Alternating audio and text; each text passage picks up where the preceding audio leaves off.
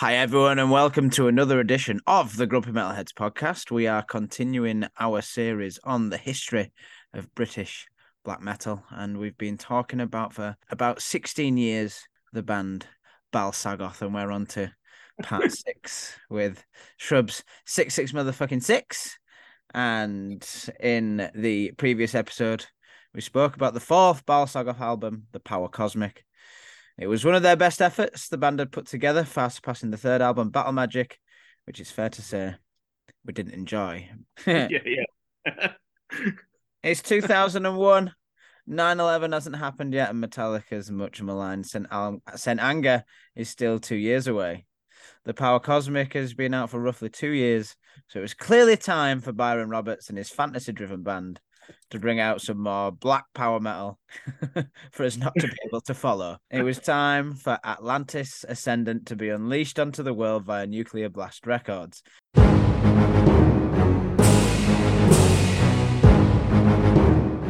This was their first released via Nuclear Blast. It was recorded from November to December in the year 2000. According to Wikipedia, this was the first album to be recorded using partially digital recording. I don't know what they did before, like just maybe yelled at a stone, something like that, and made it happen. Uh, it'd have been analog recording on tape, and then they would have blended tapes. I'm I'm I'm too young for for anything like that. I just thought everything was um, using um, smartphones. Um, so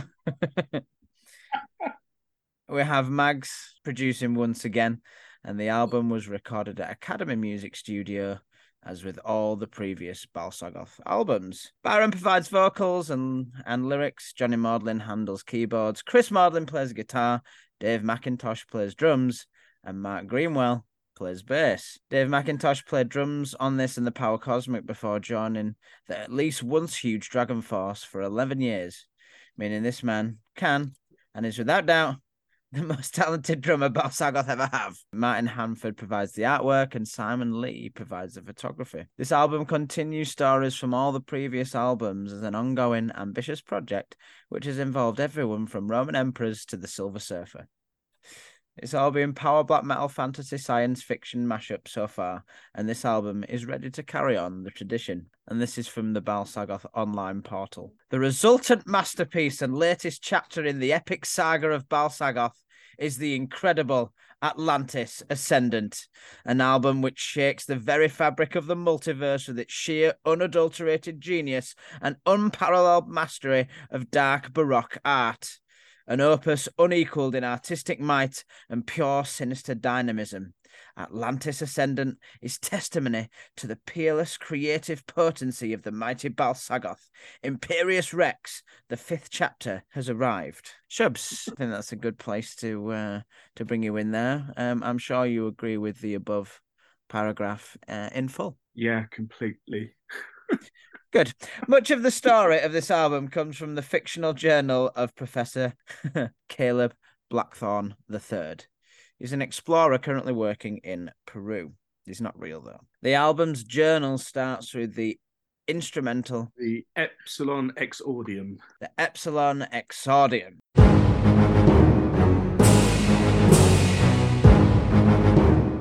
And there's a lot of words to go with this instrumental, so we'll get right into it. So, um, his journal was discovered in 1899. Our first entry is from the 23rd of September, 1893, near a great temple in Peru. Mr. Blackthorne III is extensively studying something called the Epsilon Exordium, a nefarious arcane codex.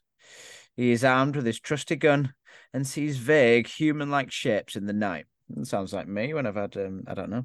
Um, he is looking for something, looking for something hinted at in his translation from a stone tablet discovered at Angkor Wat. This tablet long predates the temple structure, echoing discoveries he made in ancient Egyptian pyramids and a few other places like Mesopotamia as well. Byron is definitely exploring the idea of clues and wisdom passed from lost civilizations to our oldest known civilizations and a continuation of those uh, lost civilizations like Atlantis. And listeners to any previous episode will know that that's exactly the same on the other ones. It's all about um, the kingdoms of Atlantis and the kingdoms of Mu and all having big fights, but still existing in some capacity to this day and something to do with space. but the closer Caleb Blackthorne gets to the truth, the more danger there is. Native guides have begun going missing without a trace, and more of the strange, shadowy creatures are looming just out of reach of the camp lights. Maybe it's just a tiger. I think this is my favourite ridiculous Balsagoth ridiculously pompous intro. It really does feel like the soundtrack to some kind of Indiana Jones esque action adventure, somehow involving space and ancient civilizations. Yeah, you know, like the old Japanese style Godzilla films, though.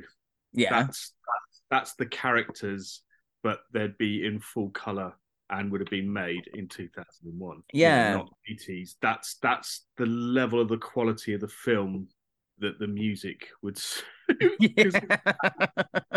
it's dollars dishwater. Uh, the, the the last two minutes don't add anything. Like um yeah, I'm I'm ready for the first song to kick in by about one minute into this intro, to be fair. Yeah, yeah, yeah, definitely you are. Yeah. I don't think there's too much instrumental after this, so we'll see. So, song number two, Atlantis Ascendant. It's the 10th of October, 1893. Roughly two weeks after the first entry. Again, we hear of the ancient evidence of a universal lexicon. Is it evidence of the imperial lexicon from the previous album, The Power Cosmic? I'm sure it is. The lexicon is antediluvian, with Atlantis at the forefront of a global network of ancient civilizations. We hear, via Blackthorne, the words of an antediluvian chronicler. Atlantis rose above all others. There was prophecies of doom, disaster, sea, and winged monsters spell the end of Atlantis. But the end isn't exclusively caused by natural disaster. No.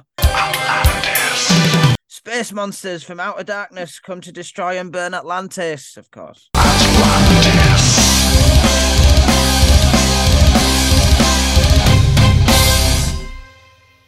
so to get into this, I, I really didn't like the keyboard tone in this song. It's so cheesy and naff. And they start off in a typical Balsagoth style. I liked Byron's vocals on this. I thought they were brutal and on point, and the drums managed to be ridiculous without sounding terrible. Yeah, no, I agree. The drums throughout the whole album actually sound really, really good and punchy, um, which is quite nice. The keyboards at times, I thought the balance, is, in particular on this song, I thought at times the balance was okay between that and the guitar tone. I thought the guitar tone was good. Again, for me, still too much spoken word stuff. When he does get down to do black metal vocals, it, it- he's on point and really, really well done. This again, he's improved those. Um, and like Oh, you say, yeah. some of his brutal vocals as well. He's he's again he's he's improved those as well. So when when it does come together, there's some really nice moments in this song. They just seem to overdo themselves a little bit. like for me, I thought this was one of the stronger songs um, on the album because of Byron's vocals and you know the the nice guitar parts in this. The drums wouldn't be out of place on um, a lot of black metal albums. Um, certainly not the more extreme end, but like the the good black metal drums and like you say, they're really punchy and things. It, it's a shame they never got the balance right with the spoken word stuff, but I can tell why they didn't play this song live because it's so complex and it makes it so hard to follow. But I did really enjoy it. It was one of the first songs where I started to get this. Uh, and this this feeling throughout that, that comes across in this whole album that there's bands that that kind of like the darker, heavier side of Korpiklaani because you get that bouncy rhythm, but then you've got like some of the intricacies that Winter Sun do. Yes. And- That I just get throughout the entire album. oh yeah, that's And that's a really good it. shout. I couldn't drop it from any of the songs at all. It just seemed to be like that now. I I I should go and have a look and see when Winter Sun started kicking out their stuff, but it, it sounds similar to because Winter Sun have been around for a long, long time, so it sounds like it could have come a, come around around the same time. I just think Winter Sun just seemed to do that style a lot better. Their Winter Sun were 2004, three years after. Okay, so yeah, eh, but they would have been influenced from from seeing this sort of stuff anyway. I, yeah, I definitely. That's that. That's a really good shout. I, I very much hear um the original Winter Sun album um in this um just done in this in much more of a cohesive way. That that yeah i wonder i wonder if um i can't remember the name of the winter sun main guy but i wonder if he does cite bal sagoth as one of his um, influences. Mm-hmm. um, okay so we're on to song number three draconis albionensis Obviously, Byron can't carry on uh, a flowing narrative without throwing in various stories, songs, and tidbits to fill out the universe. And this is the song about the bloody lovely Albion. And so it was that towards the end of the age of mystery, the last of Albion's great dragon lords did gather. Because Byron loves the mighty UK. he loves his country, as we've seen mentioned a couple of times on previous albums. As we know, Albion is an alternative name for Great Britain, which Byron loves more than anything. An oracle talks. There used to be dragon lords. These dragon lords are the descendants of Atlantean mages, obviously, and have fallen before something called the New Presidium. An oppressive new faith is encroaching from the east, which the last dragon lords of Albion must face in one final battle. Yes, the Dragon Lords of Albion did battle on Dragonback. And you thought Game of Thrones was good, apart from season eight. the Lords sing of banishing enemies back into the sea. The vow to make the world their empire.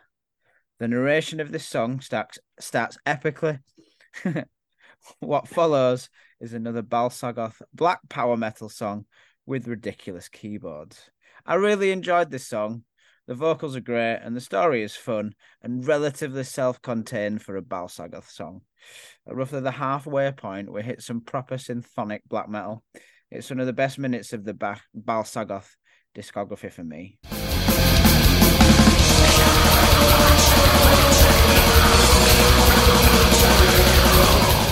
What did you think for this one? Yeah, I agree. I, it's I, for me. I think that's the second strongest track on on the entire album. Yeah. like you say, it's a lot more compact. It seemed a lot more balanced with everything. Again, still too much spoken word for my liking. I, I, I just feel like it's it's like overused far too much and just either just scream the vocals or death metal the vocals out because he's good at doing both of those. Spoken word, it's just it kind of switches me. It was switching me off quite a lot on this album. Mm. Um, I, I really enjoyed this um this song though. I think I think it's a really underrated Balsagoth song because it's not very well listened to on Spotify or anything like that. And I think it was one of the more balanced Balsagoth songs. I think they just get put off by the intro. Go on, Yeah, in. yeah. That's the problem with with some of this, and especially when you have a three minute intro. yes, they, yeah, I, I can totally see why that um might put people off. And luckily for me, it, it didn't this time because I had to write this episode, so I had to get through that three minute intro because you know that that black metal is is coming. It's just finally getting there. What I would say um is there is a great lyric video to this um on YouTube, and I'll link that up in the show notes. It made the song a lot more enjoyable for me to see that going on um as the song went by because there's some lovely artwork alongside it as well. But it's that's the problem with this.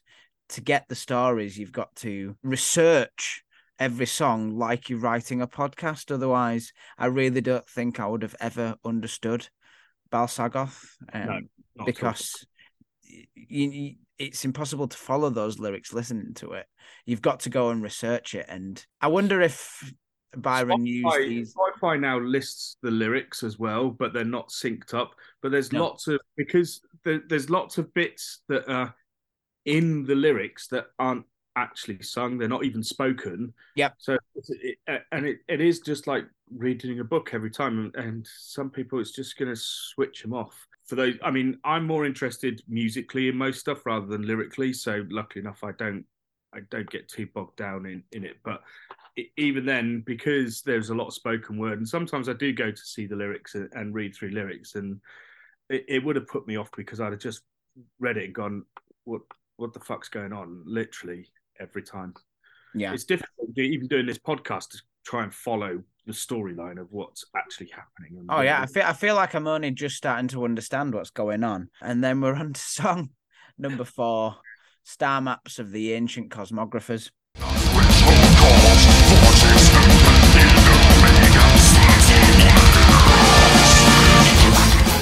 Which is a surprisingly short title for Balsagoth. And we're back with Caleb Blackthorne, the third, for part four, two days after the last entry. Caleb wakes from a vivid dream from what seems to be the perspective of an ancient ruler. He easily reads a cipher written onto some black stone. They were the words of a great, um, now I don't know how to say this word, thaumaturgist, which basically means magician, but it sounds all fancy. Um, but it's about as Harry Potter as it gets. The wizard has discovered a repository of knowledge which has driven his sanity over the edge. Contained within the inscriptions are a star map with certain key areas marked. Everything you have been taught about the nature of creation is a lie. But the prize of this knowledge seems to be nameless and implacable gloom. With that, the fancy wizard appears to be hearing a transmission or experiencing some kind of knowledge transfer from reading the lexicon. I can't really follow, but the fancy wizard seems to have opened a portal to direct universal knowledge, which is his burden to bear alone. The song starts with the usual Byron narration, which shrubs will love, and power metal esque keyboards, which sound far too pompous to be black metal. It's another song full of exposition, punctuated by slow interludes between acts. It's fine, other than the annoying keyboard sounds during this one. I, f- I, I really didn't like the keyboards in this one. There are parts of this song where Balsagoth sound at their musical peak, like at around like the 150 mark to um to two minutes, and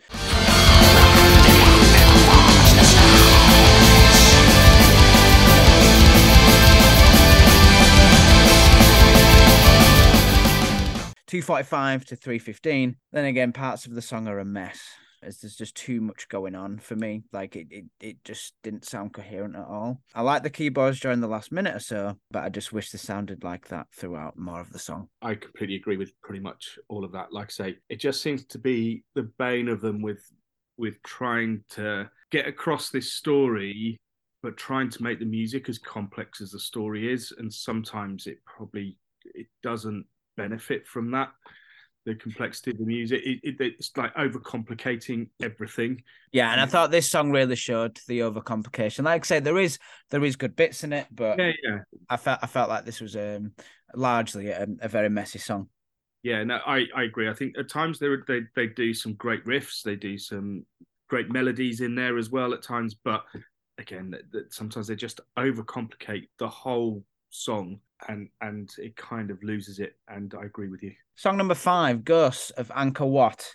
Three days later, on the 15th of October, and Caleb has a restless night contemplating all the evidence he has gathered about the ancient civilization web of knowledge, which links the ancient monuments of the world and the knowledge they had access to. As Caleb learns, he begins to dread alarming the owner of the web and being investigated. Musically, this is a pleasant, chilled interlude, and I don't think it was really needed. It was a welcome change from the uh, from the previous song, which was um, a mess. It was a little bit of a of a palate cleanser for me. But again, if you're listening to this in its entirety, I, I, don't think this is um, particularly needed. But um, I, I don't really have much to say about this interlude, to be fair. No, I I don't either. Uh, this is the Star Wars um, element of the um, of the Balsagoth saga. Next, song number six: "The Splendor of a Thousand Swords Gleaming Beneath the Blazon of the Hyperborean Empire." Part three. And the crimson sun rose slowly over the field of blood, slithering. Um, so this is actually part three of an epic saga. Ep- um, episode one, the splendor of a thousand swords gleaming beneath the blazon of the Hyperborean Empire, is to be found on the second Balsagoth album, Starfire burning upon the ice-veiled throne of Ultima Thule. Or Thule, I can never remember how to say that one. We've got episode two, the dark liege of chaos is unleashed at the ensorcelled shrine of Azura Kai which is the splendor of a thousand swords gleaming beneath the blazon of the Hyperborean Empire, part two. God, when you're having to take a breath mid title, it's too long.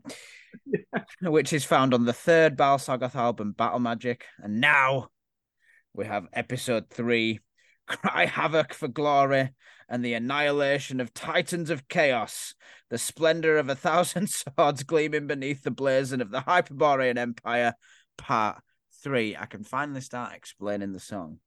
And this is where we have a continuation of the story between Xerxes and Altaurus. Uh, and Xerxes reaches the end of his training after enduring great difficulty and many albums. He can now command the mists of the oracle, and the great eye of the universe opens at his bidding. I shall always defy you. He has a final test before the elders, but before then, he wants to be allowed to gaze into the sidereal vista once more, I shall always defy you. to witness the final outcome of that great struggle between Lord Angsar, the Dark Liege of Chaos, I shall always defy you. versus the Royal Scion of Hyperborea. Here we see the final battle. The King of Atlantis rallies his troops for one last act of defiance against chaos amid the mounds of corpses. Lord Angsar, the Liege of Chaos, accustomed to battling gods and winning, is rather confident. Some more crystal shit happens. The ninth crystal of Mira is snatched away from the king, and the shrine where they are is magnifying its power. This power finally releases the Chaos Liege from the fetters which bounded him for so long, and he directly teleports to the battlefield. I shall always defy you. But the king still stands, defiant with a few survivors, but still not broken. Lord Angsar tells him to bend the knee, and the king says no. Back and forth, enemies forever. You're mean, you're meaner, and they charge into the final battle. the king is rather handy with his special sword and manages to lob the head off the archwraith, somewhat balancing proceedings. But the magic behind the Chaos Liege keeps renewing the enemy numbers. But of course, while the king has the Shadow Sword, hope always remains. This is the sword containing the essence of Angsar's arch foe. He can defeat Angsar, but it will come at a great personal price. Now, the essence of the immortal starts to talk to the king. Maybe the sword grew a little mouth. He talks about defeating the Chaos Liege and his imprisonment in the Chamber of Slumber and transferring his self into the sword as the Chaos followers had the immortal on the brink of death. His essence would only waken when Angsar returns, which he now has. The king must combine his life force with the immortal to bring him back to full power to give them a chance at defeating the Chaos Liege once and for all. The king must give up his life for the cause, and he doesn't hesitate because he's a very kingly man. This makes those following him all love him and stuff. Lord Angsar doesn't like the idea of his arch nemesis returning to full power to do battle once more. As the king is transforming, merging, whatever, the Dark Liege is summoning his monstrous hordes. The soldiers and the abominations do battle for a bit. They fight to the last man. But apparently, no one knows how it ended. But our friend Xerxes vows to find out the truth for Altaurus.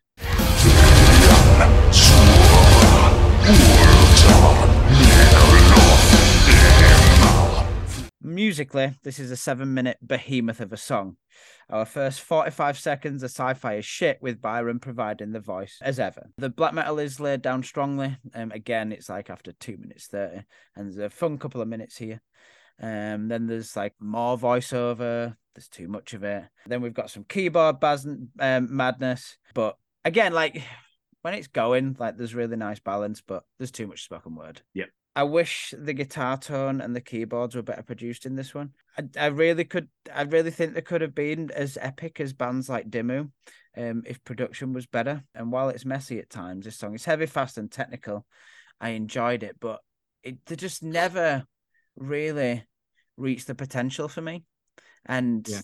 I, I think there could have been so much more without the spoken word. And we've said it so many times, but we just keep coming back to it every single song.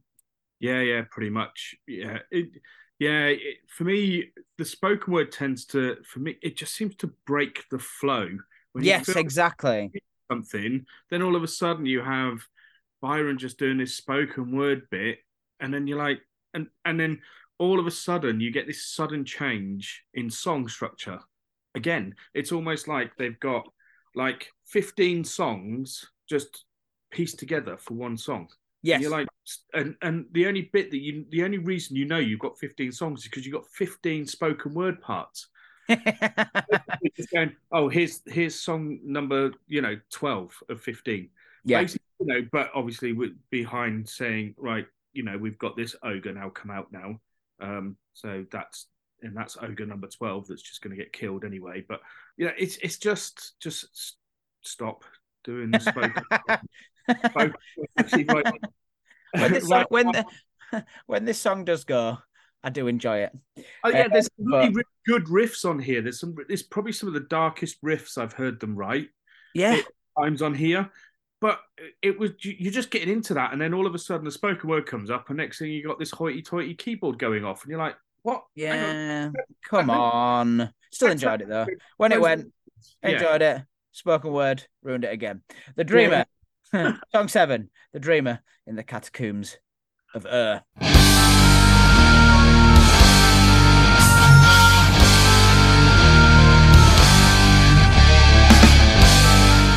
From the Journal of Caleb Blackthorne III. Oh, It's now 17th of October, 1893. Uh, Caleb is darkly musing about his friend and colleague Ignatius Stone, who was a town- talented archaeologist. Dr. Stone was last seen in full command of his faculties at least 18 months ago while exploring the ancient Sumerian city of Ur. Dr. Stone dabbles in the occult, particularly on the branches dealing with the Chthonic deities once worshipped by the people of Ur. You can tell this is Lovecraftian as fuck. He sent to, he sent a letter days before going missing to Caleb before setting off to Ur, talking about a discovery which would prove the cyclical nature of the universe and rewrite the origin of man. In Ur, Stone went crazy, gibbering about horrific visitations which would grant even the sanest person complete insanity. When Caleb visited him, he just talked about monsters lurking at the periphery of our existence. This sounds a lot like a Terry Pratchett uh, dungeon dimension idea, like at the from the early Discworld books. That I really wish Terry Pratchett had continued with. He kind of kind of abandons it early on in the universe, and like for the past for the last like thirty books, because there's a lot of Terry Pratchett Discworld. Um, they never is. mention the uh, dungeon dimensions again, uh, and I love that part of it. But anyway, so we're back to the Balsagoth dungeon dimensions, and here Caleb con- transcribes some of Stone's rantings. Stone wails about not heeding the warnings of the ancients, lost and trapped among the ziggurats of Ur. The warnings are carved into the cuneiform tablets found in Ur. Stone appears to be trapped with the Chthonic deities. He went for enlightenment. He only got damnation. There is an ancient dreamer here, obviously.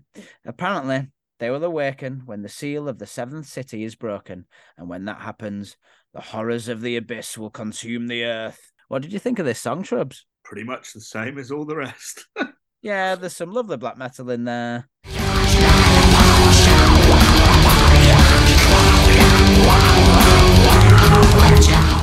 There's some Balsagoth at their best and heaviest. There are other similar sections like this throughout the song. It's masterful. In fact, this is one of the heaviest Balsagoth songs that I can think of. From two minutes on, there's some weird choral backing vocals that are, that are quite spooky. I like this. The way Byron says "er" is really cool in this song. If you listen back to it, um, I, I really like how he delivers this one. Um, you were talking about hearing bands um in this. I heard quite a bit of Nile in this one okay. which and I and I absolutely love Nile. And then there's a weird flute bit in this, and I thought it was going to spoil the song, but then it didn't. Late on in the song, after the four minute mark, there's some lovely black metal, um, and I think this is one of their best songs and probably my favorite on this album.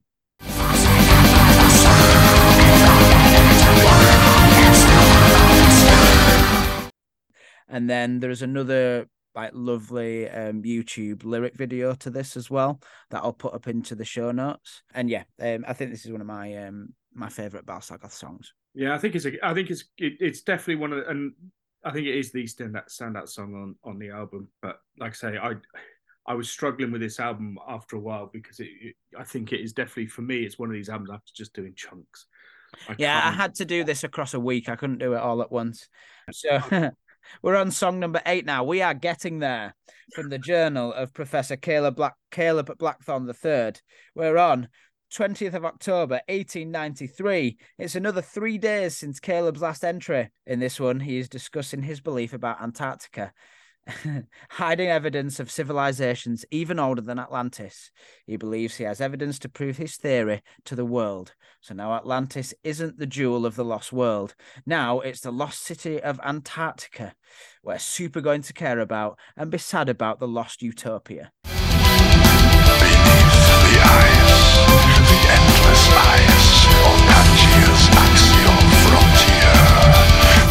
secrets will be rediscovered and men will be enlightened by what is found. Oh, and something about the hollow earth theory. The keyboards are a little different in this one and sometimes get in the way of Byron's vocals, making it sound messy.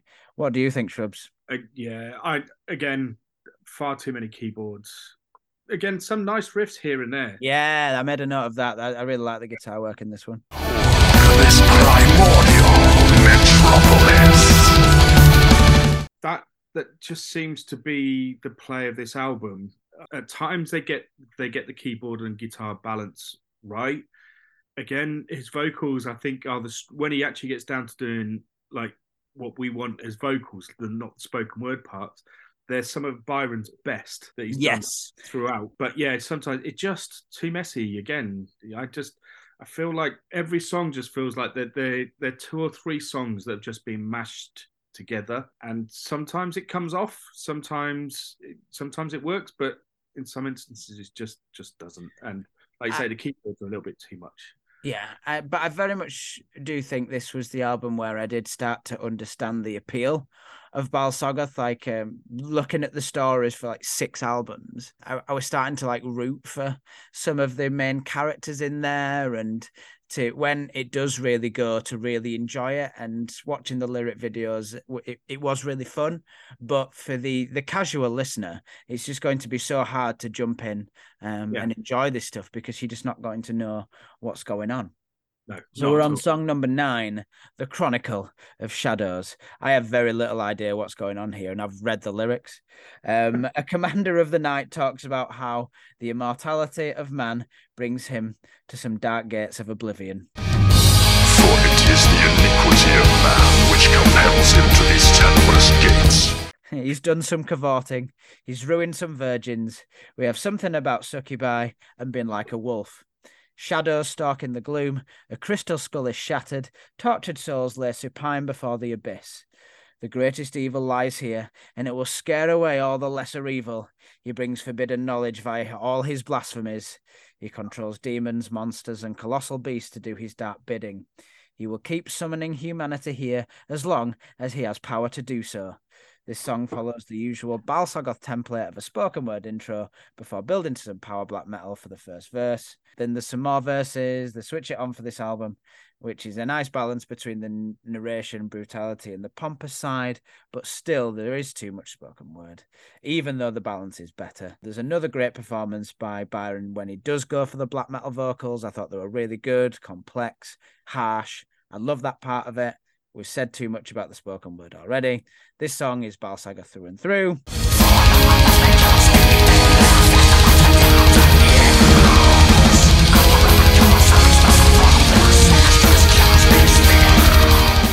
And I was never a massive fan of the Bal Sagoth guitar tone, but I think it's at its best during this album. Do you agree with that one, Shrubs?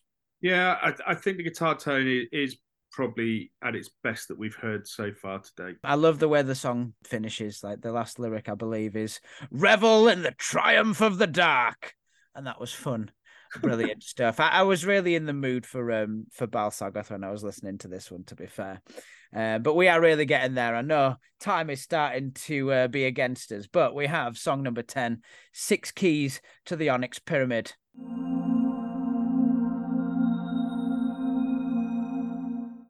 And we're on the 29th of October 1893. Nine whole days later, the fiends finally attack, killing five people. Caleb discharges his ammo in vain. These things appear to be made of darkness itself. Night is drawing in, and he must face it alone. He fears he will never see another sunrise. He finds an alcove outside of the temple he is currently trapped in.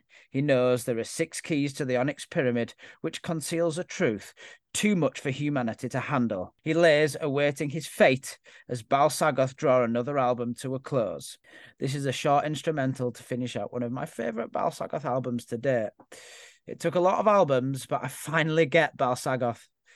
No words can make you, the listener, get Bal Sagoth either, but hopefully our little hit series prompts you to try. So, Shrubs, I've got no more notes on this one. Have you got any final uh, words to say about Atlantis Ascendant? No, it, it's definitely not. It, it's not their best album, but there are some really, really good bits in this, and it can be enjoyable. But if you're interested in the story, you need to start from scratch and go all the way through all the albums and listen if, to them all. It's it's a Tolkien esque journey, and I think Bal Sagoth and why we're continuing to do this series are, are, important because they did influence so many people, and you know, influencing power metal hugely by uh, Dave Macintosh, the drummer, becoming the DragonForce drummer, and that yeah. very much changing the UK music scene for um for quite a few years and influencing the power metal side of things as well. Yeah, you've got influences on Wintersun, you've got Nile sounding things, and